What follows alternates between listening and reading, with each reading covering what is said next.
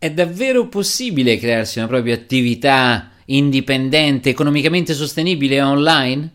Come si fa per potersi distinguere dalla massa di siti, blog, pagine Facebook che ci sono là fuori? Io mi chiamo Robin Good e venerdì 17 novembre dalle 17.30 in poi sarò alla Camera di Commercio di Potenza in corso 18 agosto 34. Di che cosa parlerò? Cinque punti essenzialmente il fuoco, la nicchia, cioè l'importanza di distinguersi e farsi trovare online. 2. La credibilità, cioè la necessità di non erigere una facciata artificiosa per il tuo marchio, in modo da risultare credibile, degno di fiducia da chi ti legge.